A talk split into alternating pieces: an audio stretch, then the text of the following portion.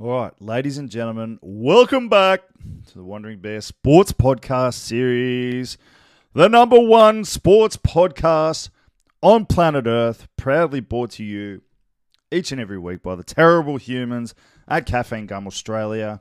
So for those new to the podcast, Caffeine Gum Australia is a company that both Kate and I own.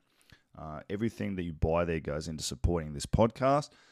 And what it is, is it's caffeinated chewing gum. So it's perfect for sports people and uh, amateur or professional athletes. It's batch-tested product. Um, currently, we're selling to N R L, A F L, and various Super Rugby clubs around the country, which is very, very cool. And I think a lot of people have become aware of it through the podcast, so that's truly appreciated, guys.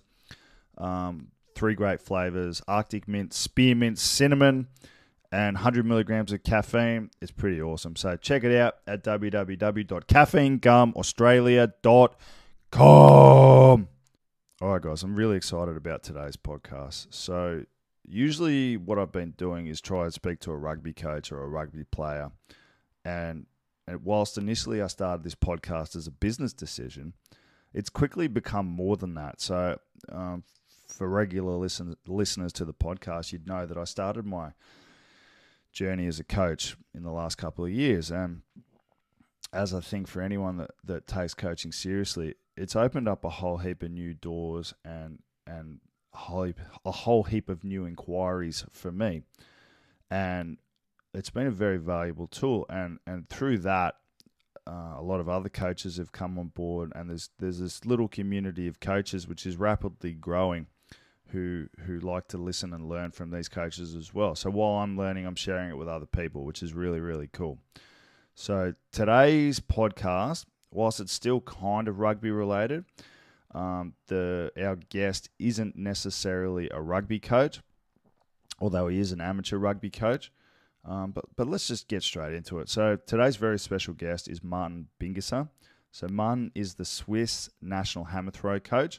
He also is an athletic development coach for his club G C Zurich in Switzerland. Um, So he's he's learning the game as well, but he's done continuing education for rugby, for the English Rugby Union, Scottish Rugby Union, um, Northampton Saints, Munster, and he's currently doing some work for the A R U uh, in trying to up upskill their strength and conditioning department. Um, he's a very accomplished athlete. He's the eleven-time Swiss national champion. Uh, he's also a attorney, a tax attorney, and you know when I when I had the opportunity to speak to him, um, the more you look into what he's done and the people that he's been surrounded by, you realize that this guy's a, a bit of a giant in the strength and conditioning world. And he, he his real specialty is transferring gym strength into on-field strength or, or the track strength, or you know, basically having a practical uh, application for the strength training that you do in the gym. So it was really cool to pick his brain on world-class performance, Uh, how to get the most out of your athletes, how to get the most out of amateur athletes, and just coaching in general. So this this was a very, very big deal for me, uh, getting to speak to Martin. Uh, it was a little outside my comfort zone, which is a very good thing.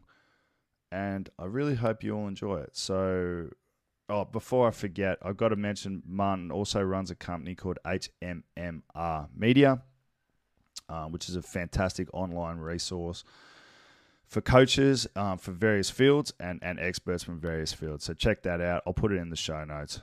And yeah, so without further ado, please enjoy this conversation with Mister Martin Bingisser.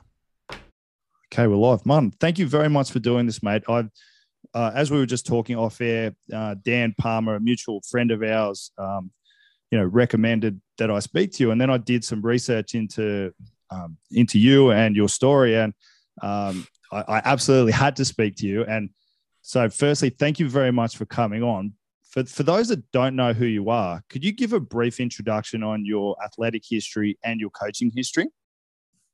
I'm sure most people don't know who I am. So thanks for having me on, first of all. And um, I mean, my athletic history is mostly in track and field, in the most obscure event, well, probably the second most obscure after race walking, but the most obscure event in, in track and field, that's the hammer throw.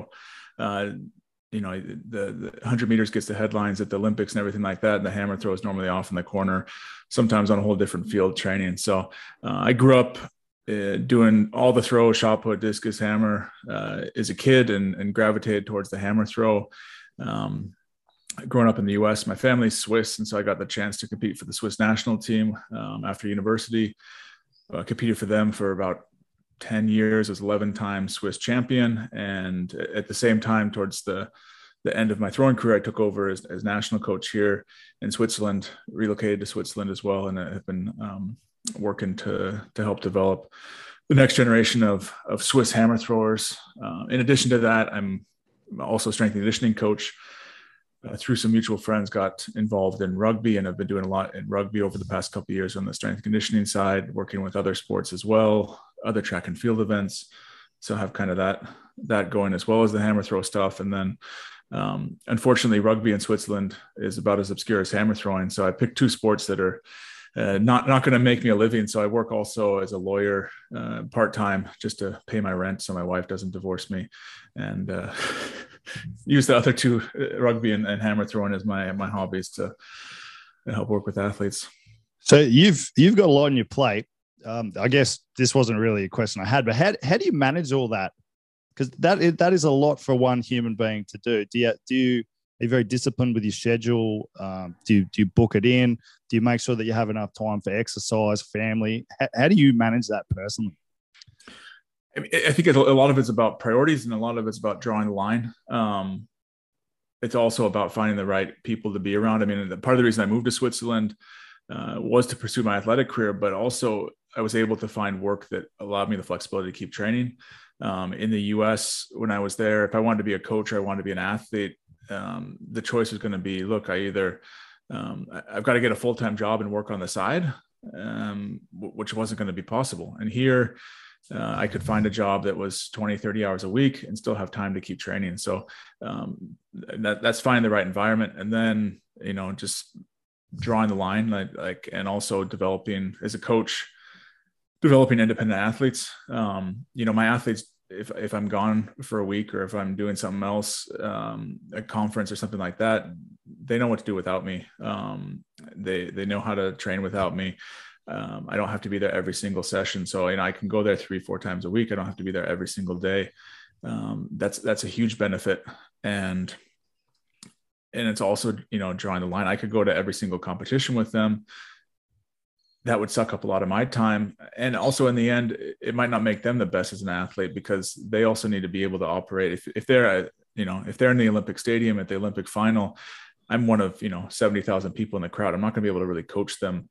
Um, you know, same thing in a rugby game. You know, your your head coach is up in the box. He's not going to be able to coach. You have to have independent players down on the field. So uh, the fact that they they need to be able to operate without me, it helps me manage my time, but then also helps them, I think, become better athletes in the long run.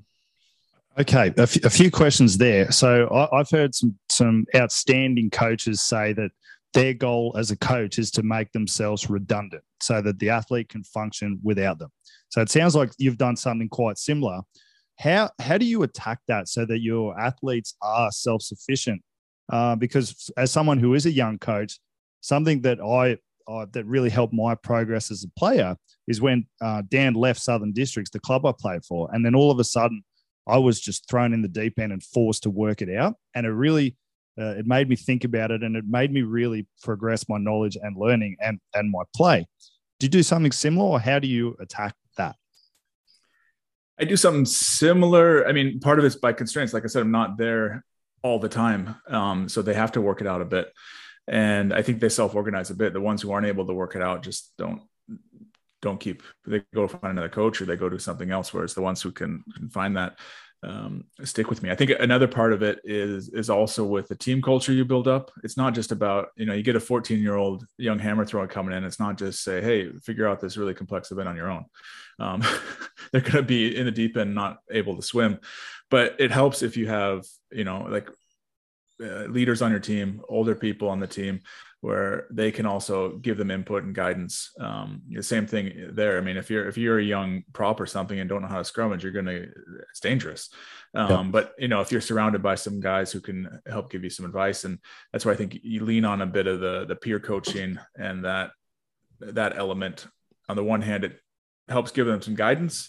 On the other hand, it shows them you know, to be a good player, it's not just about executing, it's about learning. And uh, it kind of instills that culture a bit further. And so that, that's for me has been big. It's that my, my older athletes, when I say older, they're still like some of them are twenty-three, four, five years old. They're not old. Um, but, you know, they, they're basically helping coach the younger kids. They can give input, and I, they're, as I said, I'm almost redundant with them. Like if I'm, I, I can, I'm more of a consultant, I would say, than a coach. I do their training plan, but you know, if they're not feeling it that day and they want to switch from back squats to front squats, that's fine. They know their body better than I do. Um, yeah. They kind of know what they're working on technically. I can give them outside input, another set of eyes.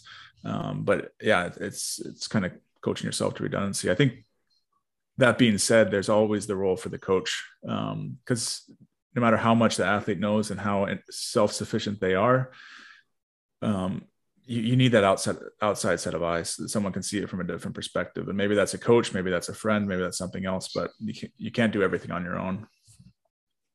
This might tie into this might tie into what you've just said a little bit, but I, I got asked for the first time this year, why do you coach? Uh, and it was it really made me think. So because I'd only just started coaching, about the motivations for why I wanted to get into coaching. Well, why do you coach?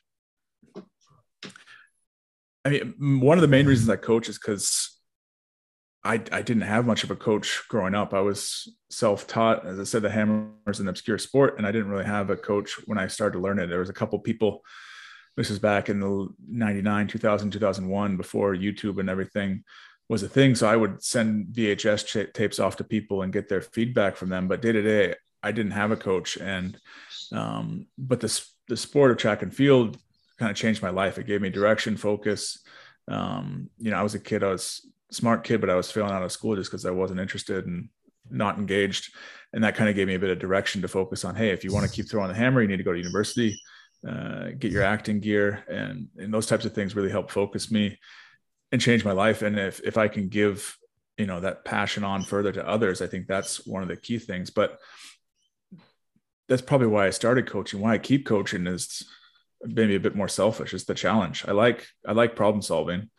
I like looking at an athlete and figuring out how can we make them better, or, you know, a rugby team, like what, what's the key that's going to unlock the success here.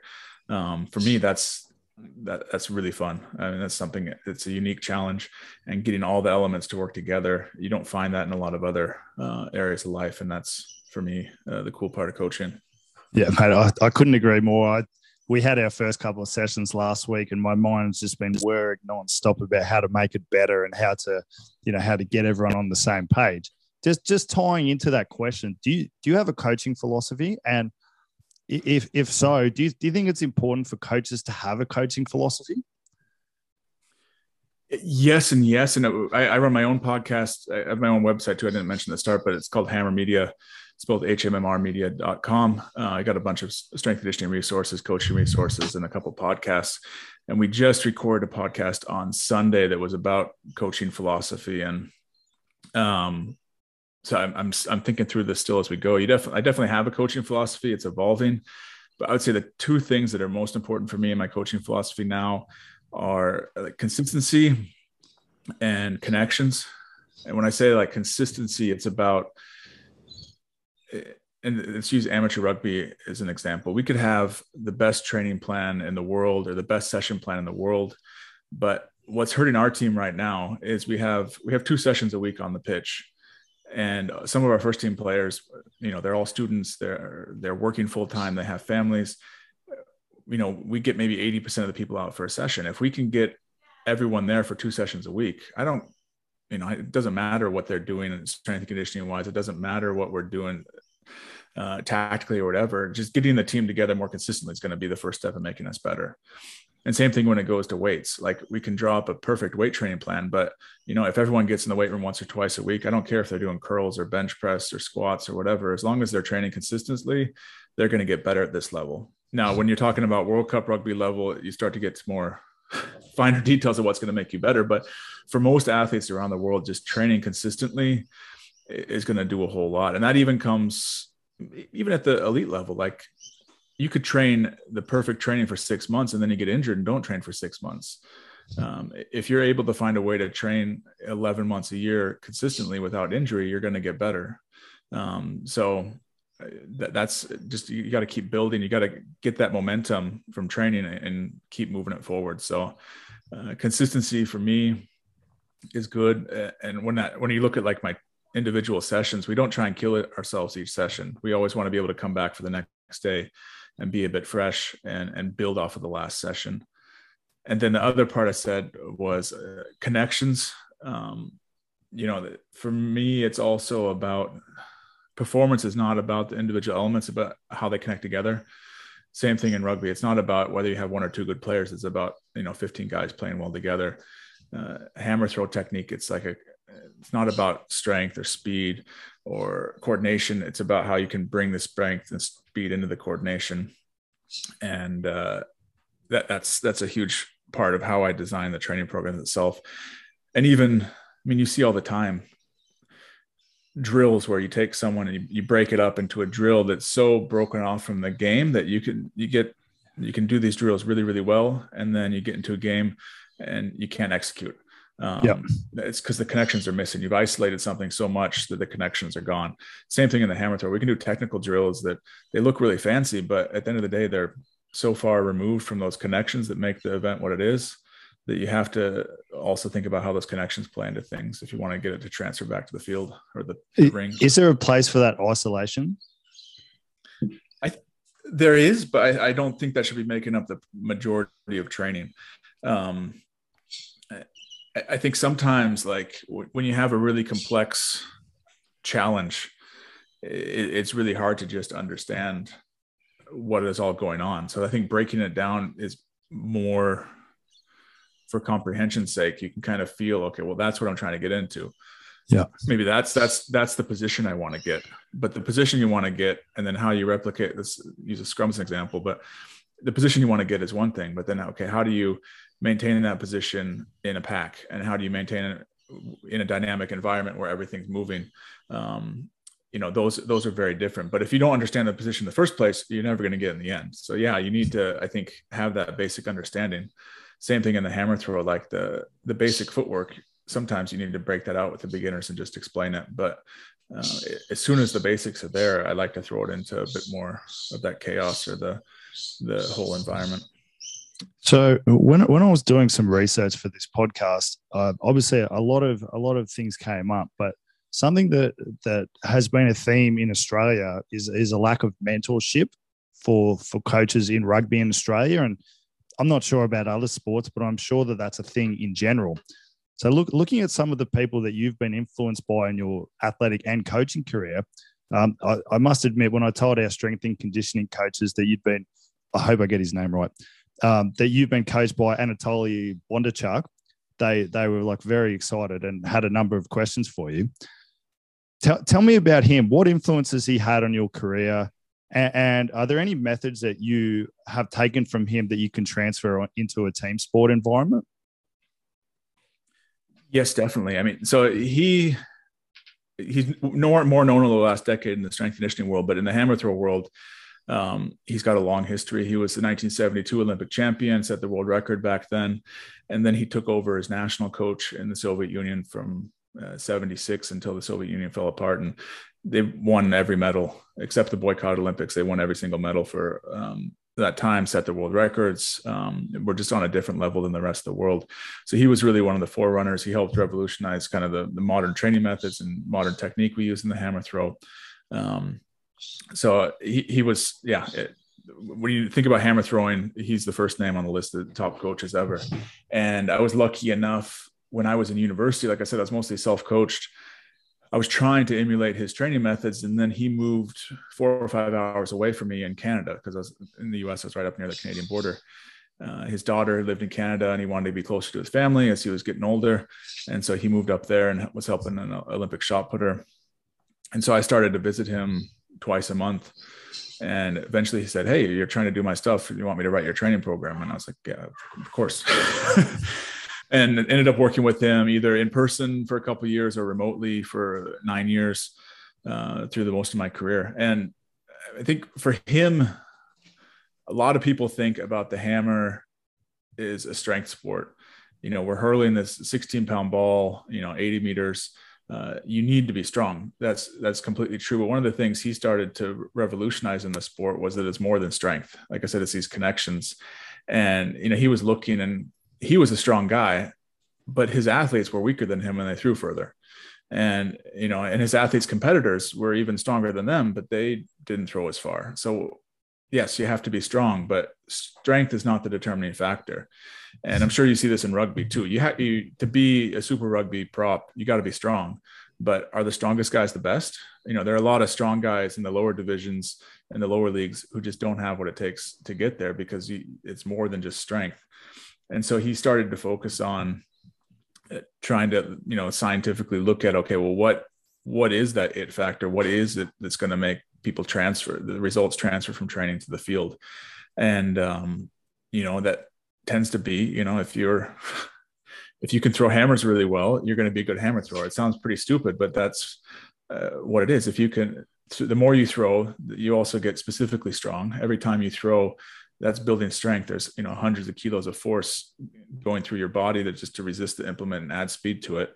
Um, so, you know, our first priority in training was throwing, throwing, throwing, and we did strength and we did, you know, speed and all this other stuff too. But the, the top of the pyramid that we tried to build towards was, was throwing. And I think the same thing, that thought process, I mean, is a lot of the same in rugby. If you want to be a good rugby player, yeah, you got to be strong, you got to be fast, but you got to play rugby. You got to understand uh, the game. Yeah. And don't lose sight of the fact that, you know, a lot of people get sidetracked by, by weight room numbers or um, speed numbers. And those are important, but at a certain point, you know, if you can bench one hundred sixty or one hundred eighty kilos, you're probably strong enough. You, you just need to get better on the, on the pitch. Um, so that's, I think, from a higher level, what you can take from it. But even at, at a smaller level, um, hammer throw is a bit easier because we're a very controlled environment. We have a defined technique. We just do it over and over, and we can measure it. We know, okay, that was a good throw because it went this far. Um, and that makes it a bit easier in training. We can start to see, okay, well, this went up in training, but I didn't throw further, or that went down in training, but I did throw further. And we can start to analyze that and see what works. In rugby, that's a bit harder because, you know, yeah, you won a couple of games, but maybe you played a bad team. Are you really playing better right now? Or is this one player playing better? Or is the team playing better? It's, it's a lot harder to, to get into that detail, but you can still try and break down the movement and try and figure out, okay, what is the limiting factor? Like in a scrum, you know, if the scrum is not very good, is that a, is it, it could be many things. The players aren't strong enough. It could be the players are not working together enough. It could be, you know, maybe they're strong enough, but they don't have ability to get in the right positions um, to, to push and apply that strength. Um, it, it, maybe they're so fatigued that they, they are strong enough in the first minute, but after twenty minutes, they're just gassed out. So that mindset to see, okay, well, what is, what is it that we need to do to get better? Analyze it, break it down, and then make sure training is focused towards that. If the limiting factor is, um, you know, the, the fitness part, well, then let's, let's adapt training towards that. And let's try and figure out how we can solve that problem. So, so it's, up, so it's yeah. up to us as coaches to, to assess what the limiting factor is and then tailor training to suit, to suit that. It, yeah, exactly. And, you know, it's completely differently. Another thing I, I took a lot from him, as I said, towards that consistency thing is, you know, for us, the priority was throwing. So every day we would throw a bit. And, um, you know, we have these kind of, our training sessions would normally be forty-five minutes or an hour, but we would train twice a day, ten times a week, and just do the same thing almost over and over. Um, and as I said, you're always fresh the next day, could always come back. And, um, but keeping the priority, you know, the kind of cliches, keep the main thing, the main thing. Um, yeah. And so that, those are a couple of things I think you can take no matter what sport you're in and, and use that. I, I think uh, if you're packing scrums ten times a week, I think I think the, the I think your players might try and kill you. Can I can I ask you about Harold Conley? I, as I was doing a bit of research, his name came up, and he has an incredible story. Could could you just touch on him a little bit, because I I feel like people should know about this guy. Um, please. He's when I when I mentioned I was sending V H S tapes off to people, he was the guy I was sending off to. So when I was Uh, fourteen, fifteen, sixteen years old, learning the hammer throw. Um, you know, he, he was the, the mentor from afar who was helping me. And really changed my life. Um, but his, his own story is he was, you know, born in the nineteen thirties, broke his arm at birth and continued to break it a couple of times over his, his youth. So his, his, one of his arms was, you know, three, four inches shorter than the other arm. He couldn't raise his arm above his shoulder. And yet the hammer throw is a two-handed event. You hold it with both your hands, unlike the shot put or discus or javelin. He went on to be world record holder for almost a decade, Olympic champion down in Australia in Melbourne in nineteen fifty-six. And, you know, despite this disability, was able to just, you know, everyone told him, you're not going to do it. It's one of those cliche sports movies, I feel like, that hasn't been made, but it, it actually is real life. You know, everyone's telling yeah. him, you can't do it, you can't do it. And he did it. He was the best in the world by far. Um, and huge inspiration. You know, he won the gold medal in nineteen fifty-six. America has not won a gold medal since then. So his life's passion was to try and get another American back on the podium. And, you know, after he retired, he was a successful coach. And then he was the head of Special Olympics in the U S, um, you know, had a, was a teacher as well, had a, you know, multiple careers, retired in the nine, late nineties, and has basically volunteered and traveled around the U S to help promote the hammer throw and try and get people back on the on the podium. And that's how I ran into him. He came through my city and was looking for a place to stay, and my family hosted him for the weekend. And, you know, he he told me, he's like, you know, you've you've got some talent, but you're you're not focused. At the time I was playing American football, I was like, you know, three hundred pounds. And he's like, you know, you're you're out of shape. You need to get in shape. You, you think you're going to be an Olympic shot putter, but all these Olympic shot putters are like, you know, six, eight and freaks of nature. And, you know, what your gift is, is you can probably just apply yourself and focus and, and be good at the hammer throw where it needs technique as well. And, uh, you know, having an Olympic champion tell you that, that focused me. And I see a guy like that too. Exactly. You know, he told me he saw something and I thought I, I started to see it as well. Um, but I wasn't the only one. I mean, he, for my generation, we had two world junior champions come out of the U S. You know, last year we had, um, unfortunately they didn't win a medal at the Olympics, but we had, I think, three men in the top ten in the world in the U S, a couple women in the top ten in the world. Uh, so they're on the verge of something. It's really started to grow in the U S as a sport, whereas twenty years ago, there was nobody. So it's uh, hopefully the next time around in, in Paris, they'll get some some athletes on the podium. But a lot of it comes from just his hard work and passion and just trying to grow the sport. And that came from his own passion he he had as an athlete way back when. I mean, he passed um, away, unfortunately, in two thousand ten, but um, it's his work is still, the legacy is still there. I, yeah, I, I read an article, and I'd encourage everyone to go and read it on your website. It was, it was like, as soon as I read the story, I'm like, I have to ask about him. And then I did a little bit of a little bit of research and went down a rabbit hole, and that there is a movie in that. What, what, what made these guys special as coaches, as people? Is there, is there a common theme that they had that you could apply to your own career as a coach? The tough question. Yeah, it's a tough question because they had very different, like Conley and Bondarchuk had very different approaches. Um, but I mean, the common thing they had is that they they were trying to solve this problem. Like I said, that coaching is problem solving. They want to help the athlete get better, and they might come to different solutions. Um, like Conley was much more about the drills I was talking about, breaking things down into the details, whereas Bondarchuk was like just throw, throw, throw over and over. Um, but at the end of the day, they were trying to get you better. And, and that comes from their passion. I think um, it's a bit of a loose word people throw around, but, you know, every good coach you remember just breathes the sport, you know, and they, they, and they wanted the best for their athletes. You know, they're, they're never talking negative about their athletes. They, they, they see only, they look at their athlete and they see what they can be. And that rubs off on the athlete. Like, as I said, if an Olympic champion tells you you can be something, I, I believe it. If he believes it, I believe it. And uh, that made me want to do everything he said. You know, he could tell me to jump off a cliff and I jump off a cliff. Um, so I, I think that, I, I don't know how you, you learn that or how you spread that, but that is the, the biggest thing I took from them, is that, you know, they, they wanted the best for me. And, you know, they're, they're both Olympic champions. I'm going to sure as hell do everything I can to not let them down. So, mate, absolutely. Absolutely. So Dan, Dan, when he introduced us and told me about you, he mentioned that in, in his view, throw, throw coaches are very good at transferring gym strength into practical on-field power. In your opinion, what can strength and conditioning coaches improve to further get the work in the gym to transfer into actual performance? I did read that because I wanted to word it properly. I mean, um, I think part of it is just understanding what type of strength you need and understanding well, there's a difference between a really heavy squat and making, you know, a dominant tackle. Um, and having a, a dominant scrum and, and these types of things, and just understanding that strength is not strength. There are different types of strength.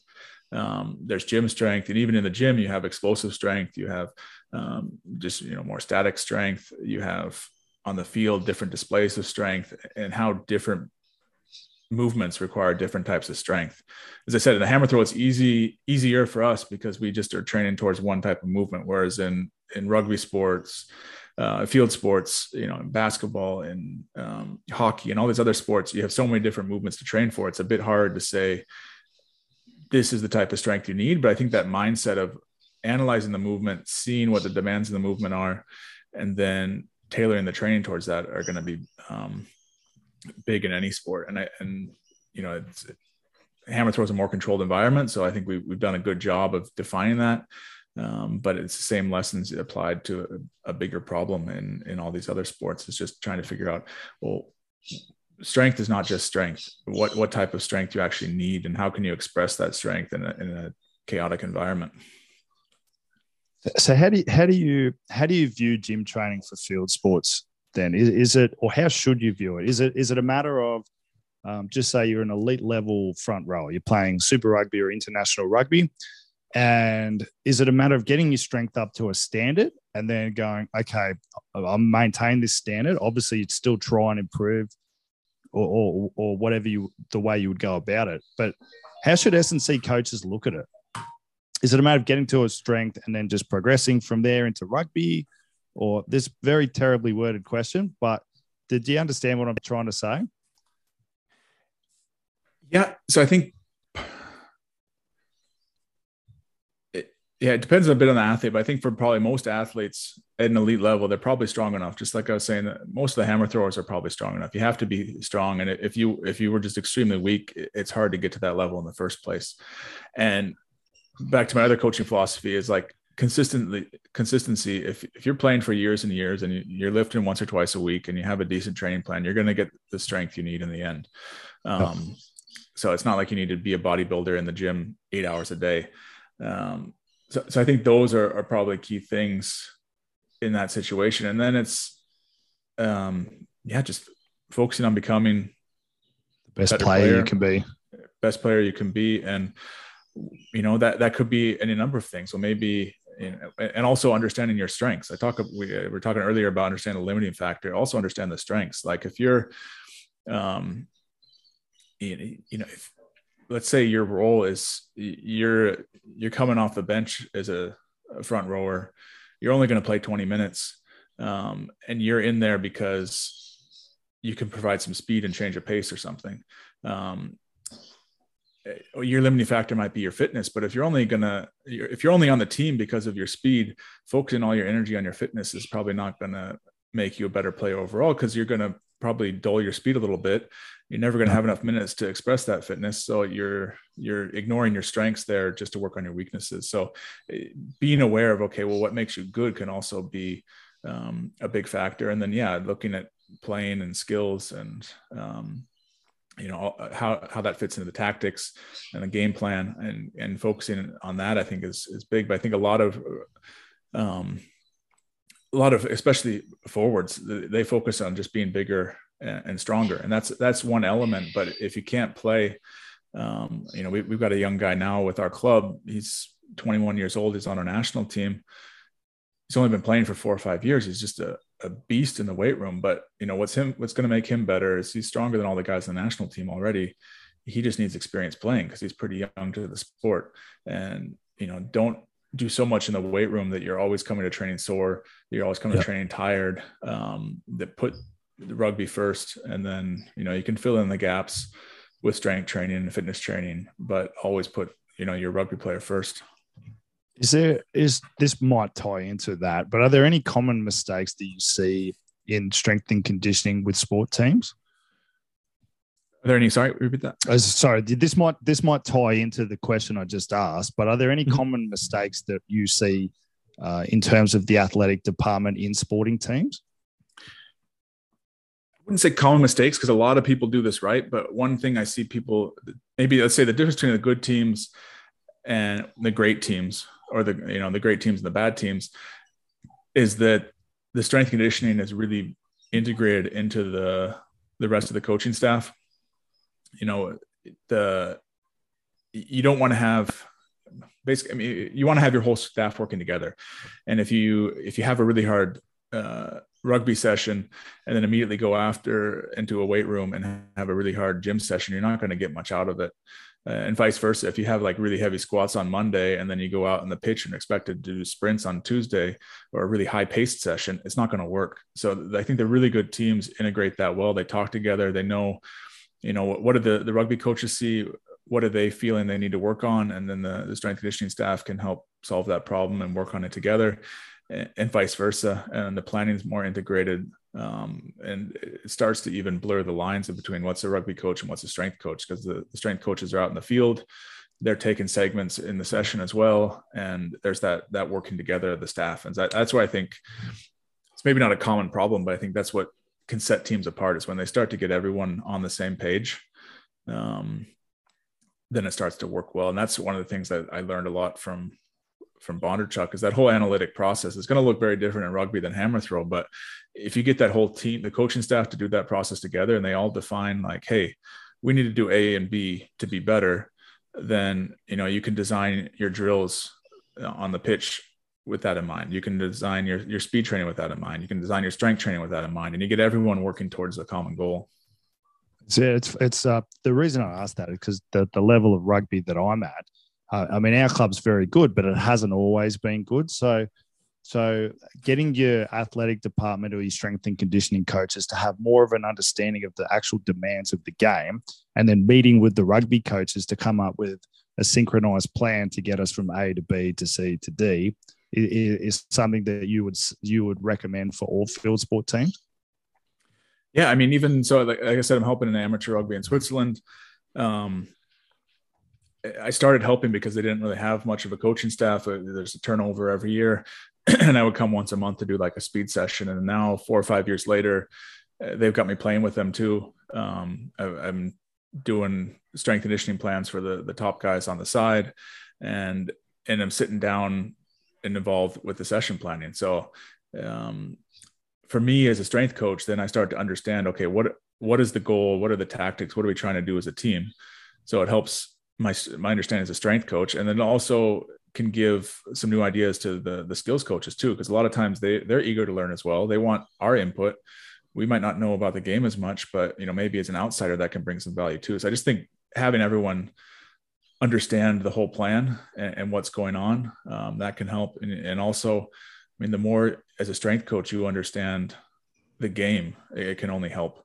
And that, that can be not just understand the rules, but understand the tactics a bit. Um, you know, what, what you expect the role of each player to be in your tactical scheme.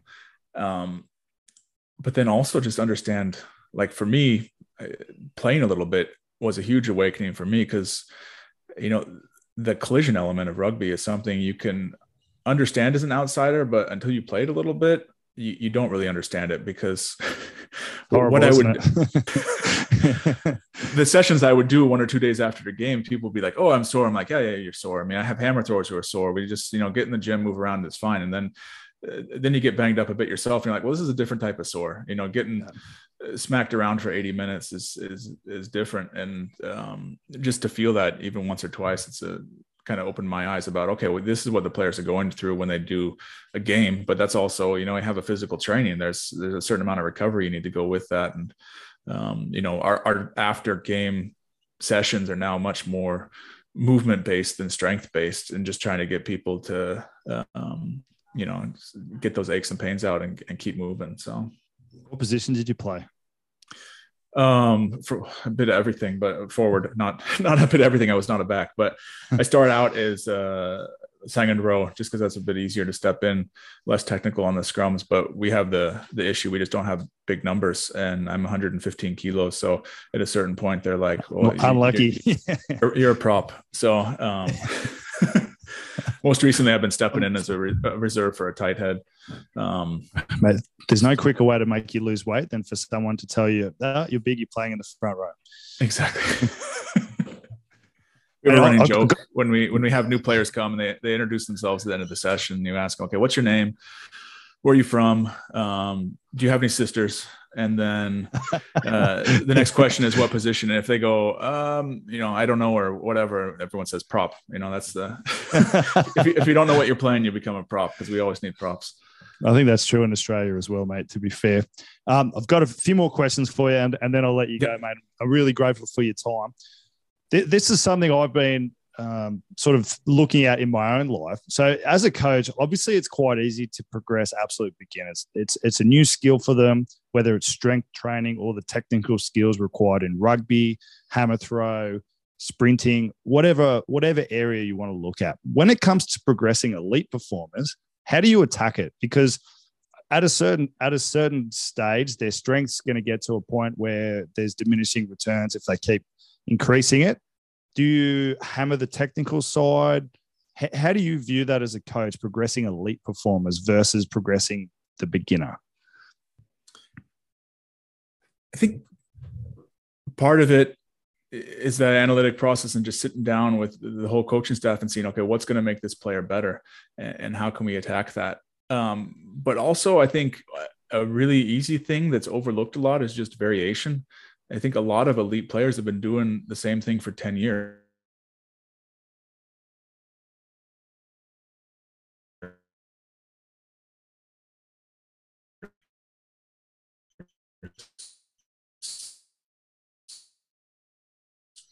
know, in hammer throw, that's uh, Bondarchuk was an influence on me here, because he was saying too, like a lot of the, the, he was looking at the American hammer throwers at the time, they would get big and strong, but they'd hit a plateau about twenty-three. And you look at it at twenty-three, they'd been five, six, seven years, basically, you know, they squat, they bench, they do cleans, they do snatch, and they just do it every single year, starts to look the same. And then they, they maxed out on that plan and they're not going to get much more. So he was, his, his approach is more, hey, let's do, let's do front squat for three, four months. And then we'll do back squat for three, four months. And so it's, everything doesn't look the same year round. You're trying to think about, okay, what, how can we give the athlete a new stimulus?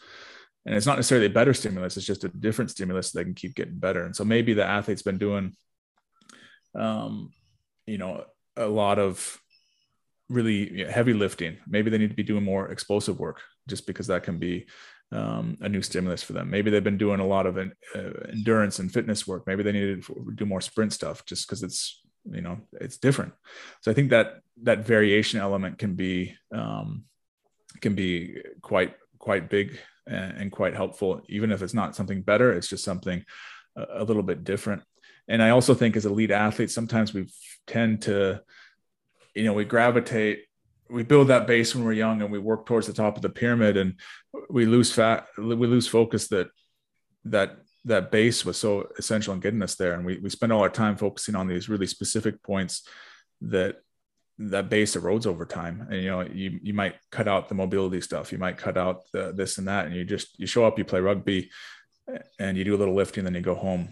And, you know, you know, especially as you get older too, you start to cut things out of training. You can't recover the same, and you cut out some of these things that might seem less specific, but they're also what kept you healthy and helped make you become a better all-around athlete. Um, so for me in my own hammer throwing career, it was, I was thirty-two. I had my first injury when I was thirty-two. So I was really lucky. I, I was able to train consistently throughout my career, then had a bit of an injury. And then I took a step back and it's like, well, I haven't, you know, I haven't done a good warm-up in probably five years. I just show up and I start training. Um, a good warm-up can go a long ways. I haven't done a lot of just basic strength stuff. I'm doing all this special strength, very specific to the hammer throw. You know, going back and building that foundation again can be important. So I think for a, a lot of athletes, especially those who are over thirty and have been in the game for a while, taking a step back and doing really general stuff um, can actually have a, a good transfer, just because you might have neglected it for a long time. I know you've done some work with Dean Benton at Rugby Australia, who is extremely well regarded and has come up many times on this podcast. Are you are you able to? We can cut this out if, if you can't talk about it. But are, no, are you able? Are you able to talk about some of the work you've done with Dean? Yeah, I mean, I think we talked about today is mentors, and um, you know, Dean's been a mentor of mine in rugby. He actually was one of the guys that first got me interested in rugby because we we share a common mentor, and that's Vern Gambetta. Um, Vern was kind of a pioneer of strength conditioning in the U S. Um, worked track and field background, but he's worked in uh, World Cup soccer. He's worked in baseball, basketball, like almost every professional sport you can think of, uh, he's worked in. And, and he was one of Dean's mentors, and he was one of my mentors. And we were at a conference, and um, all three of us, and Dean was presenting, and he was talking about his work with the Brumbies. It's like two thousand fourteen or so, I think. Um, and I was like, oh, that's pretty cool. And then the World Cup was coming up in two thousand fifteen. And that's when I started to really um, follow the rugby world quite a bit. And every time I have a question about rugby, he's one of the first people I call, just because he's got, he, Dean also has a track and field background, so we can speak that language together, but then he can give me some ideas on the rugby side. Um, so he's, he's been a big mentor to me. He's how I met Dan, um, because Dan, he knows Dan through the Brumbies as well.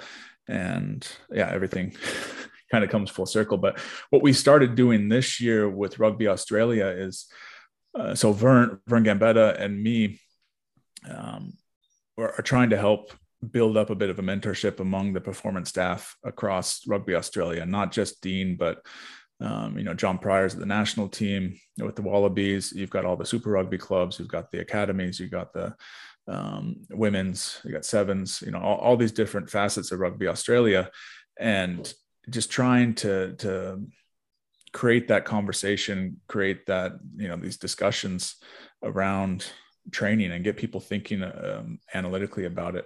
And so what we've done is basically um, it, it's a bit hard in the modern era where we can't travel down there, but we, we have um, Vern Gambetta runs a conference every year. We've got a, a huge library of, of, you know, lectures and everything on all kinds of topics. So, you know, we'll choose a theme for a month. Like this in January, we're looking at hamstring injuries.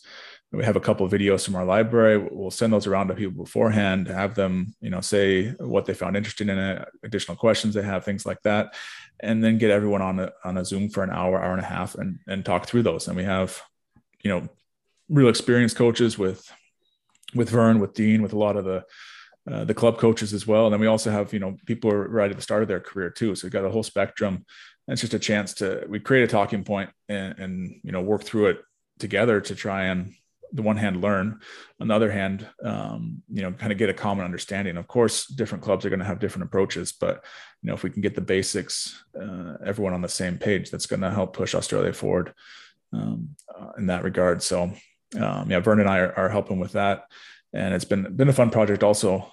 Um, obviously it's, it's, you know, work, but at the same time, it's a huge learning experience for me to be able to, to get in there with coaches and see it from their perspective as well. Especially, especially learning rugby as well. I'm, I'm sure it's got the, the added benefit for you of being able to to pick some of these guys' brain and, you know, and apply it to your own coaching as well. Exactly. So it's been a, a huge, uh, cool network. And as you said, there's a lack of mentors in in Australia, and especially with the lockdown, you know, coaches, staffs are very isolated. You're not getting that same exchange of knowledge you might get from visiting the neighboring club, going out to training and, and stuff like that. So if we can recreate that a little bit and try and get people talking, um, you know, everyone's, everyone's going to want to have their own little secrets, but at the same time, if we create a conversation, it's going to push everyone forward a bit and, uh, and help that out. So that's been uh, fun. And, uh, you know, Vern's been a good mentor to me. Dean's been a good mentor to me. Mentors are crucial. Um, you can try and do everything on your own. As I was saying, you, you need autonomous athletes, but you also need a, a kind of guiding star to push you in the right direction sometimes. Um, I, I have to ask, Dan mentioned that he used a lot of your core, some of your core work in the gym. Um, could you talk about that a little bit? And is there anything that I could steal there? I think um, a, a lot of the stuff with with core training, the hammer throw. I mean, hammer throw, you're like the center of the system that's spinning around and around and around. So you need to apply a lot of force. And a lot of times what we're doing with core training in the gym is thinking about, okay, how can I create force? You know, you're doing a sit-up, you're, you're, you're actively doing something, you're uh, doing a twisting exercise, you're actively doing something. But a, a lot of what the core is about is also, it's a connection in the chain, you know, it, from, from the hand or the shoulder down to the the legs. If you want to transfer power from the legs up to the upper body, it has to go through the um, the core. And, and so it's the core is not as much about generating power in a lot of movements as it is about being a connection. And a lot of the stuff we're doing there is helping it better transfer that connection. And what does that mean? Well, a lot of it's thinking about how you can maintain good posture, how you can maintain good stiffness, um, especially against, you know, some external forces and stuff. So, in, in, for example, a lot of stuff we're doing, especially recently, is not necessarily twisting movements where we're trying to accelerate the implement really quick, but we're also trying to break it. So how quickly can you, can you stop it? So if you're doing a twist, instead of focusing just on how fast you can make it go, how fast can you stop it? Because to be able to stop a plate twist, for example, or we'll use aqua bags or other, other tools, you have to have good posture. If you're, if you're leaning over forward, you're not going to be able to effectively uh, stop it quickly. So you have to, that forces you into good posture, and that forces you to, to be able to um, uh, apply that. And same thing in, in, in rugby as well. You know, you have to have good posture. You have to have the ability to stop forces as well as create forces. And I think that's something that people overlook. You, you know, you need to create forces with the, the core as well. But um, a lot of people do that training. A lot of people can do that well. But um, that's that's something stopping forces. At. And then also just trying to think, you know, beyond sit-ups. Like in the hammer throw, we're never doing an action where we're, you know, bending or um, like that. We're actually trying to stay more upright. So why would we do that in training? We're doing a lot of more rotational things because we're a rotational sport. Um, other yeah. sports, maybe it's going to look a little bit different, but again, understand the demands of your sport and, and how you do that. Mate, I think awesome. with, the, with, with Dan, a lot of the just understanding, you know, he's a scrum coach, understanding the scrummage position. How can you challenge that to force people to um, maintain a stronger position? And things like that have been helpful for him. Um, mate, I really, really appreciate this. I've just got a couple of rapid fires and then I'll, I'll let you go back to your day. Do, yep. do you have any regular podcasts that you listen to that you'd recommend?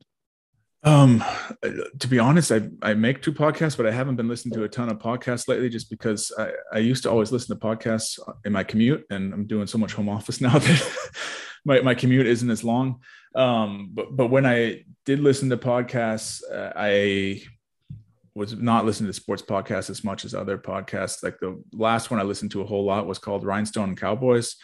It's kind of like a country music history podcast. I'm not like a, I, I like country music. I'm not like a country music nerd, but it, it's, it was a good um, storytelling about like a lot of these uh, stars, how they came up, how their famous songs and stuff came about, and the the um, so some good stories in there. The yeah, the, it's just a lot of stories, and you know you might not even know half the people, but it's just interesting how interwoven the whole um, history of music is. Do you have any books that you regularly recommend to people? Um. Again, I need to read more. I need to listen to podcasts more. Most of my learning is done by talking to people lately, which is good. Um, me, me too. Me too, by the way. um, yeah, they're the, I'll just say the book I read the most recently that's been real interesting. Um, it's called the, the Way to Excellence. It's by a Swiss coach, Jean-Pierre Egger. He was coach, a couple time world champion in the shot put.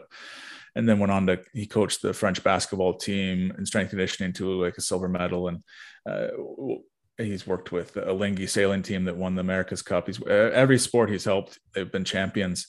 And, and what I like about it is he's been able to find a good balance of, he talks about what he does on the training side, but then this, it's what you do on the life side. You know, you have to have the same principles in training as you do in life.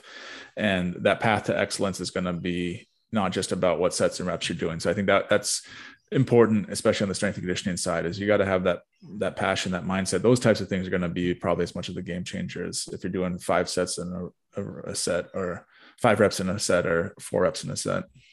Beautiful. I'll definitely check that out, mate. Do you, are you similar to me where a lot of your personal development is done in podcast conversations? Yeah, I, I think, um, I mean, I'm, as I said at the start, I'm doing a lot of stuff. So it's, I'm working, I've got my own website. I got a couple of podcasts. I've got two kids. I've got coaching. I've got, um, you know, different sports I'm working with. uh, I, I don't have a couple hours a day to read. Uh, I wish I did. I, there's a lot of my stack of books that to read next to my bed. My wife keeps making fun of me. It's only getting bigger. It's not getting smaller. Um, but I do have the chance to, to talk to uh, great practitioners around the world. And, you know, when I'm doing consulting with, with different sports, again, it's a chance to, for, for me to share some knowledge, but then for also for me to learn. So I, I, that's, that's the main way I, my personal development is, is talking and sharing ideas with coaches and working through real examples of, you know, what, what can we do here? I, I must admit, doing a podcast myself, the, the unexpected benefit has been the, the learning that I've no, done definitely. from it as well. It's, um, it, to me, this is the best way to learn. Like I've, yeah, I've done forty episodes and I've learned so much already. Two more questions, mate. Yep. When was the last time you had a significant change of mind? Probably over the last two years. Um, yeah, as I mentioned, like with Bondarchuk, we focus on the specific stuff, you know, we focus on the main thing. And during the lockdowns and stuff, that often wasn't possible. We weren't, our hammer throw facility was closed for two months. We couldn't even, we, we literally couldn't throw. And the hammer's not something you can just go do in a park. Um, you need, you need a cage, you need a specific facility. So, you know, if you asked me a couple of years ago, okay, how, how would we have been if we two months leading into the season, we couldn't actually throw the hammer, I would say horrible, you know? And that uh, twenty twenty season after lockdown, almost every one of my athletes still had a personal best. Um, so it's kind of changed my mind a bit about the role of the general work as well. We get so focused on the specific stuff. Like I said, sometimes we forget that, that you need that foundation behind it all. Or we get away from that over the couple of years. So I, I've incorporated a lot more of that. We're doing a lot more um, during the lockdown. We did a lot of even kind of gymnastic stuff or mobility stuff or just learning how to use your body weight and, and that type of thing. And we've carried that forward and used that a lot more than we did a couple of years ago. So that's been one of my, my big changes of mind. Last question, mate. And I ask everyone this, what advice would you give eighteen year old you? Huh. Um, just explore. I mean, I, th- I think I did that well, because if you had told eighteen year old me, I- I'd be, you know, playing rugby and coaching rugby in Switzerland, and they would be like, "Are you crazy?" Um, but just keep being curious. Like, I think that's the the good coaches are curious, and maybe they stay in the same sport, but they're always trying to learn.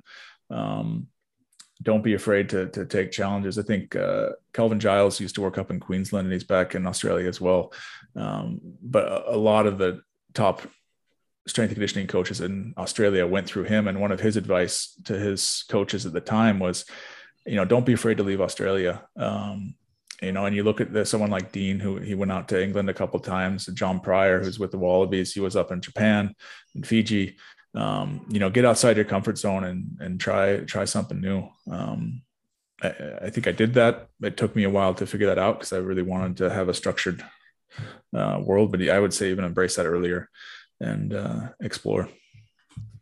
Thank you so much for this. That's a fantastic way to end. Where, where can people find you? I, I must admit, I've been looking at your Facebook, very jealous of some of the, uh, the scenery of where you get to live. I've got an Australian friend coming to visit me this week, and he's like, um, snow and mountains are something he's not used to. So he's living in Holland now too, which has absolutely no mountains either. So it's like, yeah, um, it's, it's a different atmosphere than in Australia. I mean, I also miss your guys' sun. So I see pictures of people on the beach and I get jealous, but uh, you can, you can follow on, on Instagram, on Twitter. The handle is H M M R Media. That's spelled H M M R. So um, shorter. H M M R Media. Uh, our webpage is also H M M R media dot com. Uh, lots of free resources. We have membership options and stuff too. A whole, whole bunch of lectures and video library that is there as well for people who want to learn more. But there's a ton of free stuff if you just want to poke your head around and, and learn a little bit on coaching from a variety of different sports and backgrounds. Mate, I really appreciate it. I've, I've really enjoyed this. Thank you very much for your time, and, and enjoy the rest of your day, mate. Thank you. Thank you too. Enjoy. Thanks, mate. All right, guys. Thanks for listening to today's podcast. Okay, guys. Thanks for listening to today's podcast. Can I please ask that if you enjoyed this episode, please make sure you check us out on Instagram, Facebook, TikTok, YouTube, at Wandering Bear Sports. Please make sure you like, subscribe, share, and um, we'll see you again soon. Thanks so much and have a great week.